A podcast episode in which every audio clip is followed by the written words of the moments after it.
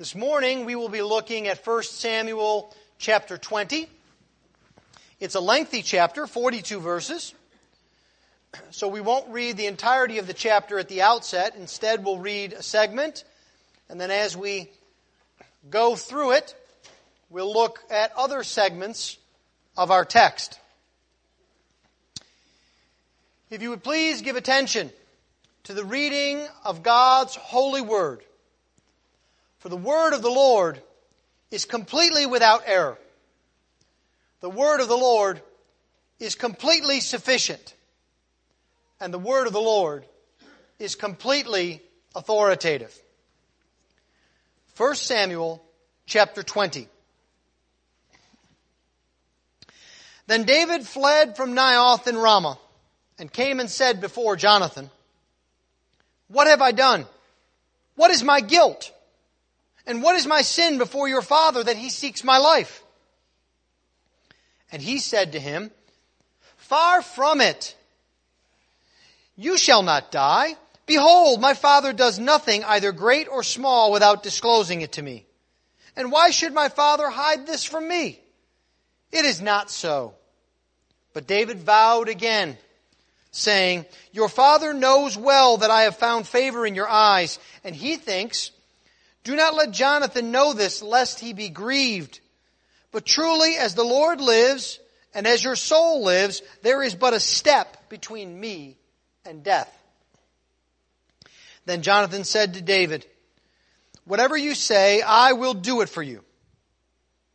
David said to Jonathan, Behold, tomorrow is the new moon, and I should not fail to sit at table with the king. But let me go that I may hide myself in the field till the third day at evening.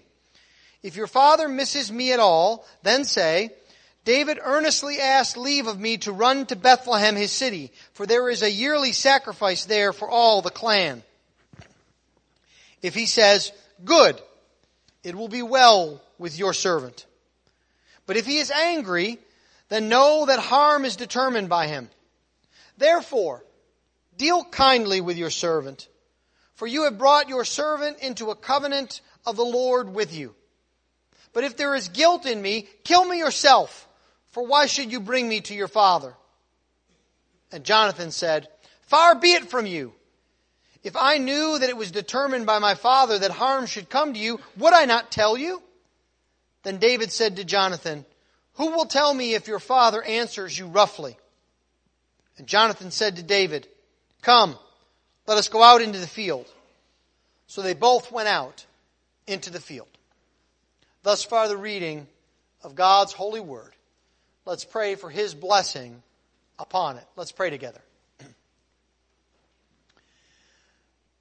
O Lord our God, we ask that you would open up your word to us, that in it we would see the Lord Jesus, that we would see our duty to you how you have given to us how we should live. Live in accordance with your grace, in accordance with all that you have given to us.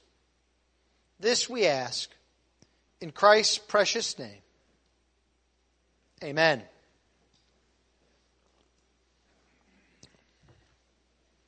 Have you ever asked yourself, how are we to live in this crazy world? The world around us seems almost surreal. There is a craziness about it. It doesn't make much sense very often. It can be very hostile. So, how are we, as followers of the Lord Jesus Christ, supposed to live in a world that so often makes no sense? I think this morning in chapter 20, we have a picture of how believers in the Lord Jesus Christ are to live in a hostile, crazy world. It's a story of David and Jonathan, the best of friends. But within this story, there is an understanding of what brought them together. There is an understanding of how they treated each other. And at the core of this is covenant a covenant that they had between themselves with God as witness that shows us a model for how the Lord relates to us in a covenantal, committed relationship. And so I'd like us to see three things this morning in our text. First, that there is safety in the covenant. Second, that there is faithfulness in the covenant. And then finally, that there is peace from the covenant. Safety, faithfulness, and peace. All as a part of the covenant. Well, let's take a look here and first examine the safety aspect of the covenant for David and Jonathan. Now, it's not just our world that doesn't make sense. You can imagine what David is going through right now. The world doesn't make a lot of sense to David. First, there was this blessing that came to him completely out of the blue. As Samuel came to his home and anointed him king over Israel. This is not something that he was expecting. And then almost immediately, he faced a trial of his faith in the person of Goliath. When everyone else was afraid of Goliath and the Philistines, when no one else trusted the Lord to deliver, David did.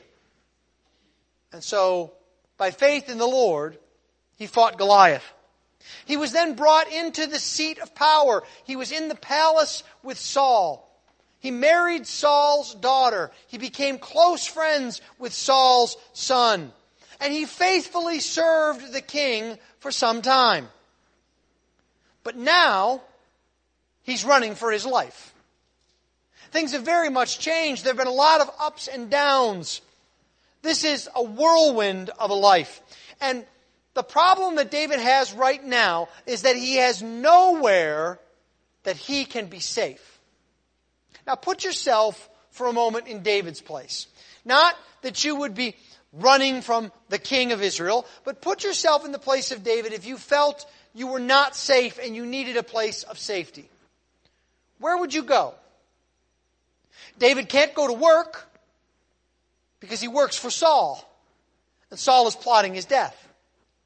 David can't go home because he's married to Saul's daughter, and there's already been a plot sprung at his home to kill him. He can't stay where he is, even with Samuel, because that's not a safe place. And so he's on the run again. And so David doesn't know what to do. There's no ready solution at hand. As a matter of fact, he doesn't even know what he has done wrong. We see that in verse 1. He says to Jonathan, What have I done? What, what is my guilt? Tell me what it is. And then maybe some solution can be found. You see, the problem with David is not a lack of self awareness. David doesn't think he's perfect. He's very aware of his own sin. He just has no idea what has caused Saul to hate him so much, what has caused his life to be turned upside down. Have you ever had a time like that? Maybe you weren't on the run for your life, but when you had a conflict, or there was a problem, or you were going through a difficult stretch in your life and you didn't even know what you had done wrong. You didn't know how to fix it. Because after all, that's what we like to do, isn't it? We like people to tell us what's wrong so that we can fix it. This isn't available to David. All he knows is that Saul is continually after him. But if he could perhaps discover the problem, then maybe he can address it. Maybe he can find a way to speak to Saul. Maybe he could make sense out of all this irrational behavior. And if we're honest with ourselves, that's often the way the world looks to us. There's hostility from the world and we don't understand it. It doesn't make any sense. It doesn't seem to be in the self interest of the people who are hostile to us. It doesn't seem like we've done anything wrong.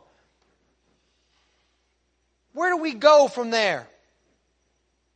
I think this is related to our inner sense of justice. Now, what do I mean by that? I mean, all of us at times have this sense of justice in our lives. And it runs something like this. If we work hard and if we do good things, it will go well with us. It's almost as if we have kind of an implicit bargain with God. We're going to work hard and we're going to do good things. That's our side of the bargain. God's side of the bargain is to make sure that life goes smoothly. That's justice. The problem with that is we tend to then focus more on ourselves and our actions and less on God. And we have an expectation that God has to come through on His side and keep His part of the deal. And if He doesn't, then we get angry. So what do we do in this place if this is not an option for us? What can David do in this irrational, dangerous place? What David does is he goes to the only place he can turn to. David turns to someone that we would not expect he would turn to. He actually flees from Samuel, who we would think is the most powerful, godly man in Israel. And he goes to Jonathan. Now, we might have expected him to stay with Samuel, hoping to find protection. And we certainly would not think that he would go to Saul's son of all people. We know that Saul has already tried to bring Jonathan into the conspiracy to kill David. And humanly speaking, Jonathan has an awful lot to lose from David. He's the crown prince. If David becomes the king, he loses the throne. David goes to Jonathan, and Jonathan isn't even convinced that David's in real danger. Now, why would this be the case? Well, you see, you and I have an advantage over Jonathan. We have God's perspective. Jonathan's perspective on this stops at about verse 7 of chapter 19. We've seen everything else in chapter 19. We've seen the plot to kill David. We've seen the conspiracy. We've seen the hatred of Saul. Jonathan has seen none of this. As far as he's concerned, he's talked his father out of killing David. As far as he knows, Saul has promised not to kill him. And I think it makes sense that Jonathan wants to think the best of his father. And he hasn't quite come to grips with the reality of the situation. He does not see how harsh the world is, how irrational the world is. So, why then does David come to inform Jonathan? I think it's because David has come because of the covenant he has with Jonathan. Now, David and Jonathan had made a covenant you remember this happened in chapter 18, verses 3 and 4. They made a covenant, and this is an agreement, but it's so much more than an agreement. A covenant involves promises. It involves commitments. It goes beyond what we associate with an agreement or a contract, something that can be broken. After all, we're not surprised when someone breaks an agreement or a contract with us. When someone makes a business dealing for us and finds a better deal and they go back on their deal with us. We're not surprised by that. But a covenant is much deeper. This covenant is firm and unbreakable because it rests upon promises and commitments. And we see that David is appealing to this in what he asks for from Jonathan. It's kind of hidden in the English. Look with me at verse 8. David says to Jonathan, Therefore, deal kindly with your servant, for you have brought your servant into a covenant of the Lord with you. Now, when we hear that, we hear David saying to Jonathan, Be nice to me. Treat me well. Right? Deal kindly with me. But what is actually behind this English translation, which is a fine translation, but I think we need to understand more of the aspect of what is being said here. What is behind this translation is the Hebrew word hesed. You see it over and over again in the Bible, almost 200 times. And what it means is love, compassion, affection. But it also means loyalty, dependability, faithfulness. It actually means both of these things at the same time. It means a faithful love. Often it's translated in the Old Testament steadfast love. The steadfast love of the Lord. It is a love that is grounded and rooted in loyalty and faithfulness. You see, David turns to Jonathan in a world that has gone crazy because he knows that is the one place that he can find safety and commitment. He knows that Jonathan is committed to him with a love that is faithful and dependable. Right now, David's not sure which way is up. He doesn't know where to turn, but he knows one thing for certain. He has a place of refuge with Jonathan because of the covenant. Now, let me ask you this question Does the world sometimes seem out of control to you? Does it seem like you don't want to stand up too fast because you might faint? Because you have financial difficulties, or health difficulties, or hostility from others, or problems in your family, or difficulties in your marriage, or attacks on your job. What do you do in a situation like that? Where do you go when you have no place to turn? When your expectations haven't been met? When you don't know which way is up? The same principle applies to you that applies to David. You go to the place of Hesed the place of grace, the place of steadfast love, faithful love. Where is that place? That place is found with Jesus. You see, Jesus is the one who has made covenant with all those who believe in Him. He has cut that covenant in His blood. He is committed to His people. He is committed to you if you trust Him by faith. He is the only place to turn, no matter what. He is faithful. His love is everlasting and will never be denied. When everything else is chaos, when the world doesn't make sense, the only place to turn is Jesus. Well, the story goes on then to advise us and teach us more about the covenant. David and Jonathan go out into the field, and Jonathan said to David in verse 12, The Lord, the God of Israel, be witness. When I have sounded out my father about this time tomorrow, or the third day, behold, if he is well disposed toward David, shall I not then send and disclose it to you?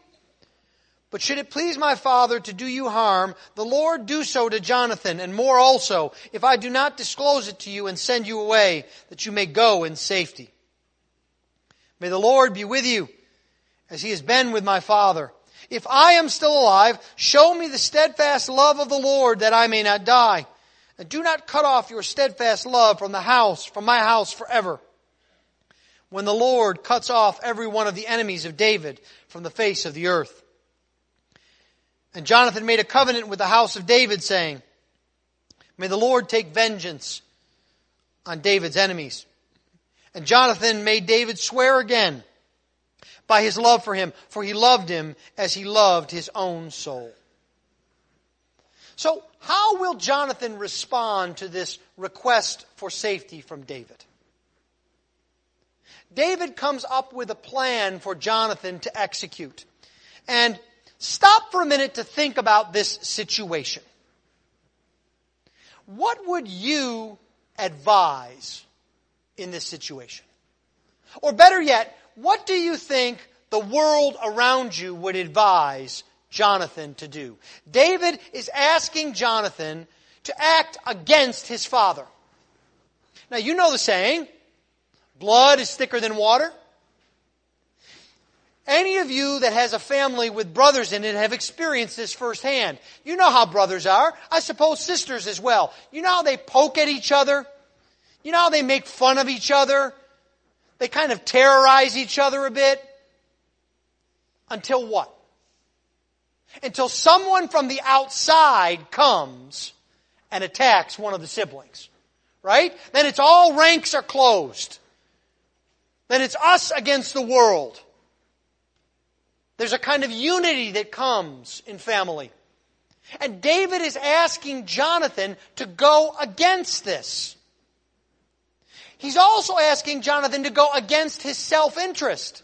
He's asking Jonathan to facilitate David eventually coming to the throne. What will happen to Jonathan when Saul loses the throne? Jonathan loses the throne also, doesn't he? Now, every advisor in the world would come up to Jonathan and give him what advice? You need to think of yourself. If you don't take care of yourself, who will? And this is clearly the way our society is headed, isn't it?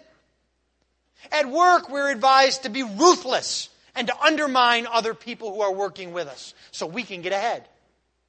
In schools, there is now a full blown culture of cheating on exams and tests. Not caring for the integrity of the knowledge or the integrity of those who studied, but rather just trying to selfishly get ahead. If people get in your way, what are you told to do? Push them to the side. Perhaps we see this nowhere more clearly and horribly than in the plague of abortion in our world today. If a child gets in your way, the way of your career, the way of your relationship, the way of your vacation, well then just take care of the child. Just get rid of it. I gotta think about me. I gotta think about my needs. You see, that's the world that we live in. It's a world of selfishness. It would be normal if Jonathan tried to get rid of David here. Actually, this is what makes Saul so angry later in the chapter. In verse 31, he says, For as long as the son of Jesse lives on the earth, neither you nor your kingdom shall be established. Saul understands the way of the world, and he understands that Jonathan is being foolish in accordance with the way of the world. How could Jonathan fail to see what is so obvious? So where's the answer? What does Jonathan see that the world does not? Again, we have the same answer that we had before. The covenant. That's why Jonathan opens with this in verse 12. He says, The Lord, the God of Israel, be witness. He reminds David that they have a covenant between them and the Lord is witness to that covenant neither of them can forget it or go back on it because God himself is a witness. The covenant with David is behind Jonathan's response. It's not just that Jonathan must keep his promise to a fault. You see, covenant is more than that. There is a relationship that they have behind the promise. The covenant is a sign of the relationship between them. We're told over and over again that the reason they made the covenant in the first place was because of their love one for another. So what Jonathan is doing is he's looking at the world and the situation through covenant eyes. Through God's eyes. Jonathan is not seeking his own selfish kingdom like his father is doing. Jonathan is seeking God's kingdom first. In committing himself to David, uh, he is working against all self-interest. He is actually handing over the kingdom to David. What he's doing doesn't make any sense. Unless we realize that the covenant and love and the witness of the Lord are more real than what we call reality. More enduring than what is around us, what we can see and touch. It's almost as if Jonathan had had the opportunity to memorize and apply Matthew 6:33. He didn't, but you do. Seek first the kingdom of God and his righteousness. And all these things will be added to you. That's how a follower of the Lord Jesus Christ lives. When the world advises selfishness, the follower of Jesus remembers that God's kingdom comes first because of the relationship, the covenantal bond that we have with Jesus. And so we put God's kingdom first. Who does this in the world? Who gives up what he has for the benefit of another? Once again, here we have a picture in Jonathan of the Lord Jesus Christ. The Lord Jesus who came to earth giving up his glory, giving up his comfort. He came to earth and became a man and lived among sinful men. He lived a perfect life and died a shameful, atoning death so that we might benefit. You see, Jesus is bound by the covenant to us. When you believe on the Lord Jesus Christ, when you confess, I can do no more, I have to rely entirely on Jesus, I surrender all to Jesus, then you are in covenantal bond with Jesus. And all that is His is yours. And this is what Jesus came to establish. He did not just come to free you from sin. He did not just come to give you a get out of hell free card. Jesus came to bind you to Himself and to God Himself in a covenant relationship. That you might dwell with them forever. You see, Jesus is faithful to the covenant. We have another example of this in David's response to Jonathan. This passage is very interesting because Jonathan says this in verse 14. If I am still alive, show me the steadfast love of the Lord that I may not die. And do not cut off your steadfast love from my house forever when the Lord cuts off every one of the enemies of David from the face of the earth. Now, just a situation check here. Who's the one in danger? It's David, right? Why is Jonathan saying, Show me love and do not kill me? It's because Jonathan is essentially asking David, when you come into power, do not forget the covenant that we have and the love that we have. And he does it again using the language. When Jonathan says, do not cut off your steadfast love, that is the same Hebrew word, hesed that David says when he speaks, deal kindly with me. You see, Jonathan is reminding David now of the covenant. And Jonathan is seeking the kingdom of God. He knows that God will establish David upon the throne. And do you know what the very first thing the world will tell David to do? To kill every single person in Saul's family. That is standard operating procedure. That is what you do. You purge everyone from the prior dynasty. Common sense screams it. Politics demands it. The culture normalizes it. And yet, covenant trumps that. David would keep his promise. We see in verse 17 David swearing to Jonathan that the covenantal bond that keeps them together will keep him faithful to Jonathan and his family. We will see in weeks to come how David honors the family of Jonathan. He puts his son at his table for the love that he had for Jonathan and for the faithfulness that he has to the covenant. This is how Christians live out their lives. We live in light of the covenant love that God has shown to us. And we show this same faithful love to others around us. It's what marriage is founded upon, isn't it? You know the vow, for better and for worse. It's why we stand for the truth of God's Word when the world mocks us to our own dismay. It's why we keep our word even when it hurts. Because we are seeking another kingdom by faith. We're not distracted by the world around us. Followers of Jesus understand they are bound to Jesus by a relationship of covenantal faithfulness. Hebrews puts it this way. They desire a better country, that is, a heavenly one.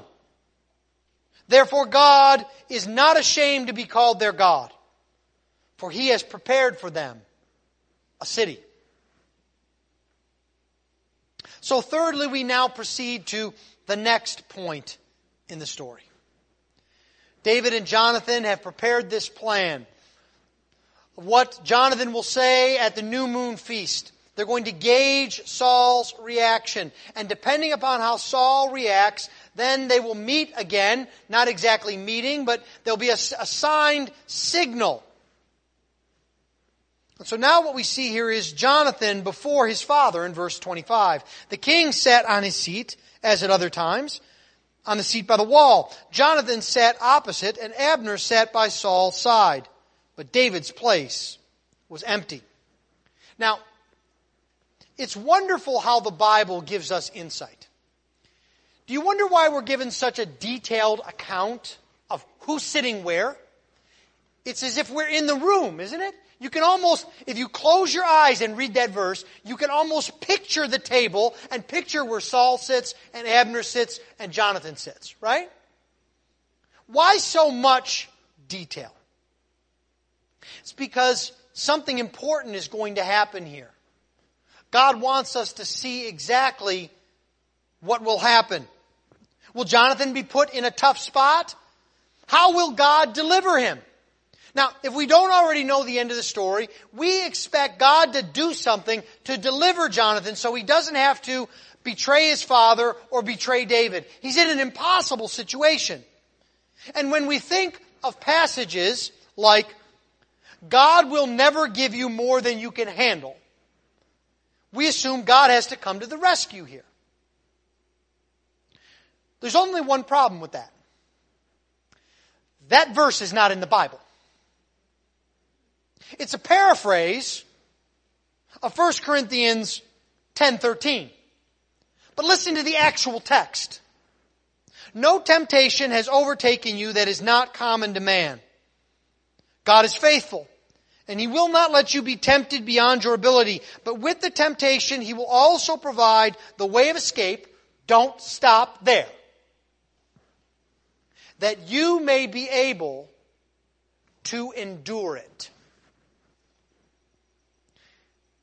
God will never give me more than I can handle sure sounds a lot easier, doesn't it?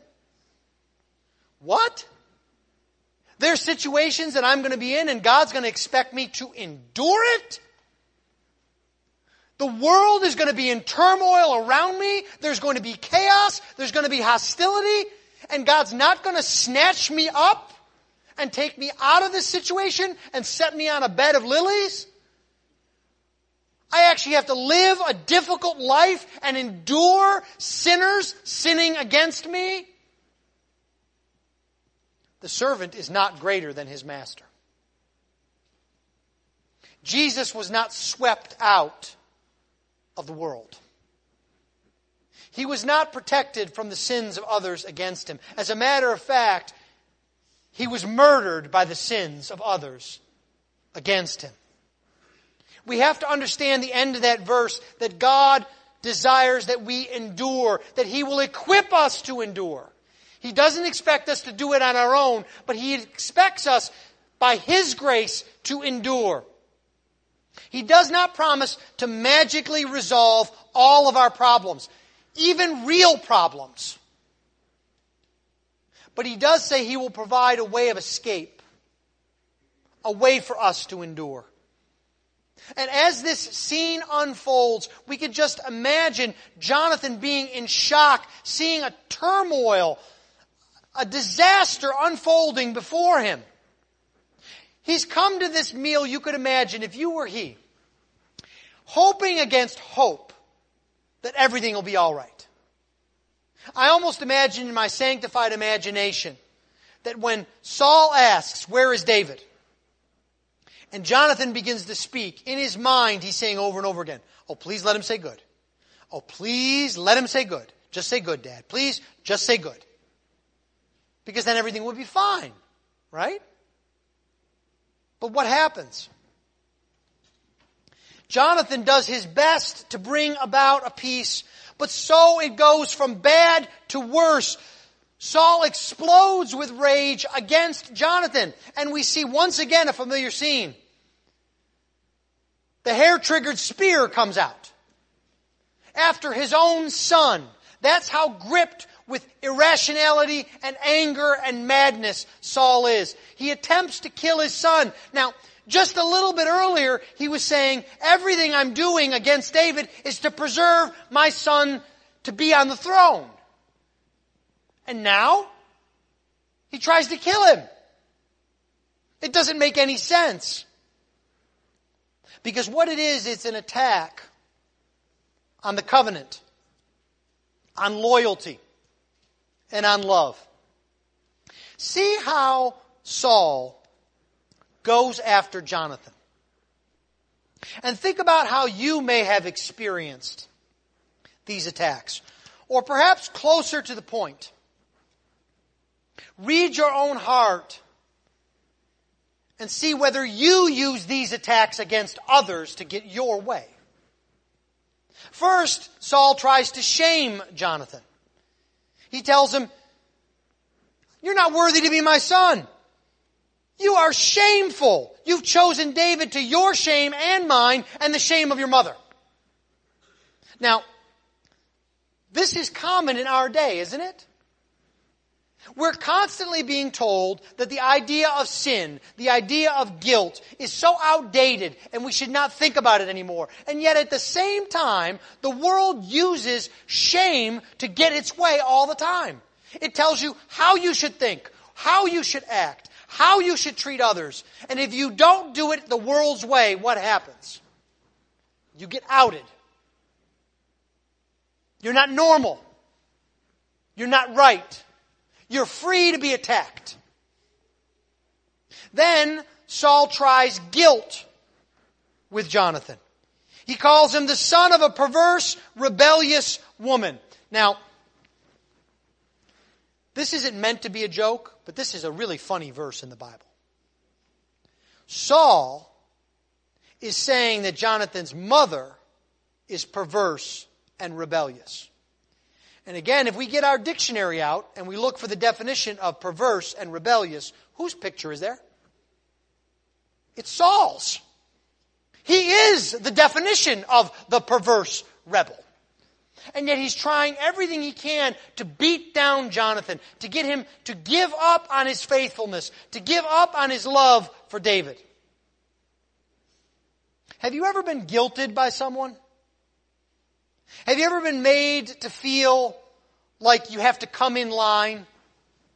Otherwise, you're not a real important person? This is what Saul is using. Finally, he tries a masterstroke. In verse 31, he tries greed. He says, For as long as the son of Jesse lives on the earth, neither you nor your kingdom shall be established. He wants Jonathan to act in self-interest. Now, at this point, Saul is really foaming at the mouth. As, as we're reading this text, you have to understand, mo- most of what Saul is doing here is Bible cursing. It's not what you would see in a bar in Houston. But the intent is the same. You know, no one calls someone the son of a perverse, rebellious woman. Right? At least I've never heard that in my life. But I have heard many things that sound like it. You see, what's happening here is Saul has completely lost control and he's trying everything he can to break up the relationship between Jonathan and David. And all that binds Jonathan to David is not interest. It's not wealth. It's not even the prospect of success. All that binds them together is covenant against all these attacks. How do you think Jonathan will respond here? Jonathan is not some wet blanket, right? He's a strong man. He's a leader of men. He responds by rejecting his father's false ideas. He responds with his own anger, righteous anger, that he's been so wrong about his father and that he needs to leave. You see, what it's really about is not what we think we can achieve in the world's eyes. What it's really about is our commitment to others. Once again, I don't know that we can have a sermon without a wondrous, pithy quote from Dale Ralph Davis. Here's this week's. Life does not consist in achieving your goals, but in fulfilling your promises. Stop and think about that for a moment. Think about what our families would be like if we lived like that was true all the time. Think about what the church of Jesus Christ would be like if we lived like that was true all the time. If the critical, important thing in our lives was keeping and fulfilling our promises. The relationships that bind us. The covenantal, steadfast love that binds us to each other and to God Himself. How do we know that what Dale Davis says is true? We know because that's the essence of the covenant. The essence of the covenant is fulfilling your promises. And so Jonathan knows that God is in control. Jonathan knows that God is on the throne. Even if he's lost his father to madness. Even if he has lost his best friend forever. There's only one other brief occasion in which Jonathan and David will meet again. And what does Jonathan say to David in verse 42? Go in peace. Now that makes no sense to us, does it? How can there be peace? The world is in chaos. Family is in ruins. There can only be peace because the Lord has made peace between Jonathan and David. You and I face this same fact today. When the Bible tells us that we have peace, it does not mean that there is calm in the world. Jesus says, In me you may have peace. In the world you will have tribulation. Take heart. I have overcome the world. Jesus has overcome the world and its senselessness. Jesus has overcome the world and its selfishness. Jesus has overcome the world and its turmoil through the power of His covenantal love. The love that brought Him to the cross to purchase for Himself a people. The covenant reminds us that Jesus is our faithful, loving, Savior. Let's pray.